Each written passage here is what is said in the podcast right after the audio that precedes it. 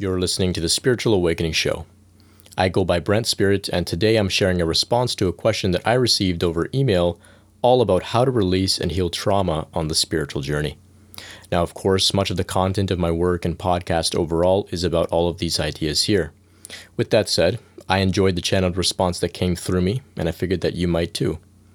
You can be sure to visit brentspirit.com for more free content, to find out about meeting with me one on one, and to contact me with any questions about your spiritual process. Enjoy the episode.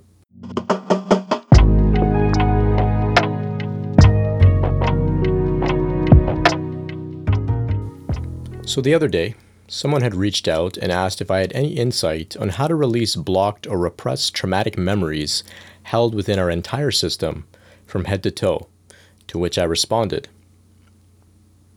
It's important to understand that the healing process unfolds like the seasons in nature, in its own time, perfectly, at the right pace, always. Nothing is rushed, but everything is accomplished. Your healing process is no different, and ultimately not separate from the dance of nature itself.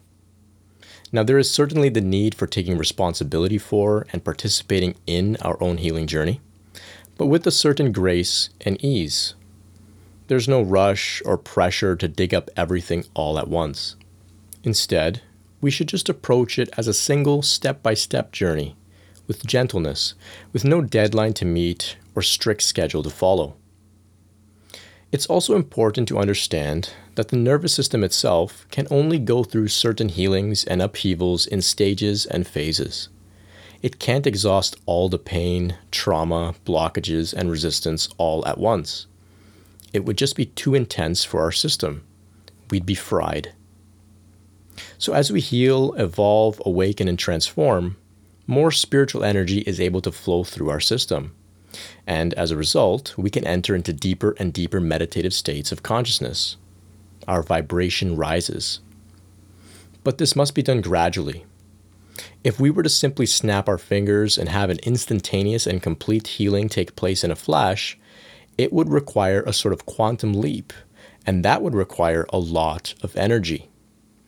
As well, we would have to undergo a massive purge of all the resistance within our system, which would be extremely painful, even if it only lasted just a brief instant. So it's important to understand that to undergo most healing, the pain must typically be expressed, felt, and then released out of our system. And this can take time. Things arise that are repressed and stored within our psyche, our muscles, our nervous system, our chakras, and our memory. And when they're triggered out of those places within our system, they surface into our conscious awareness.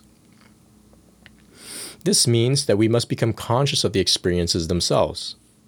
We must become aware of the experiences directly, without judgment, without pushing them back down once again. We must face and feel these uncomfortable things before they can be released to bring about healing.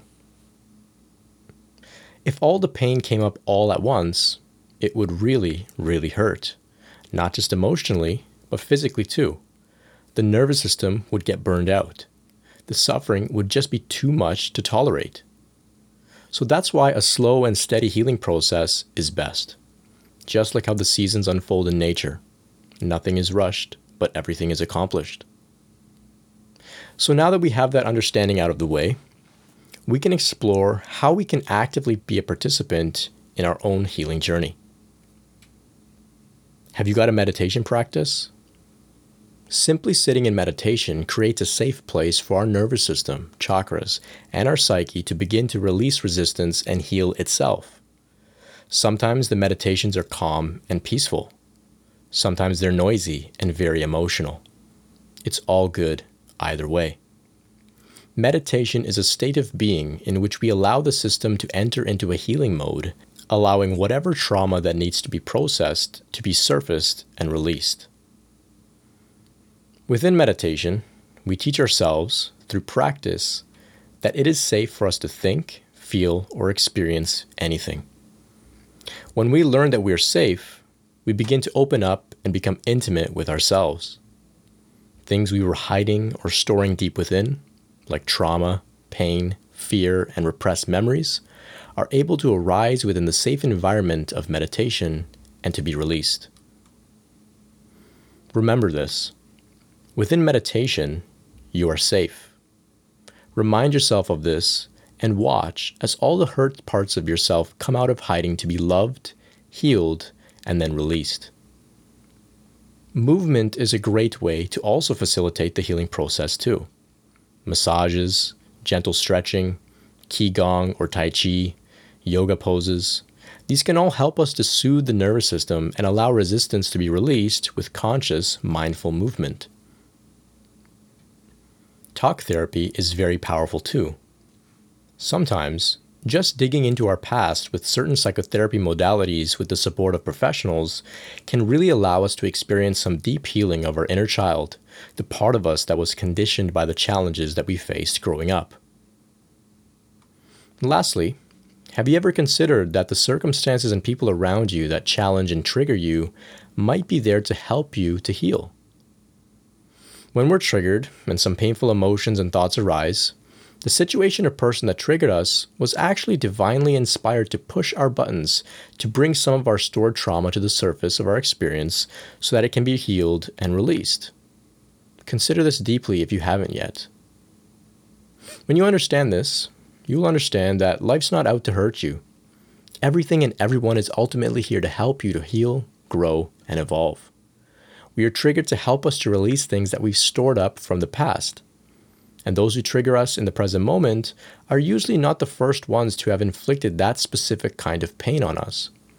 So we can use their triggering as a tool to bring up something from our past, become aware of it unconditionally, and then release it.